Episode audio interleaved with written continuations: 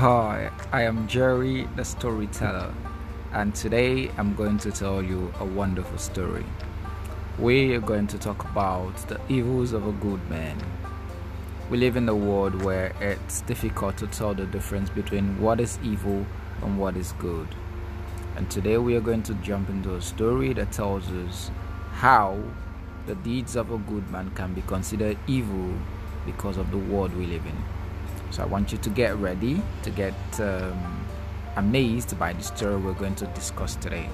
Uh, I know most of you are going to love this story because it's not something you heard before. But let's just give it a try. See you in the first episode.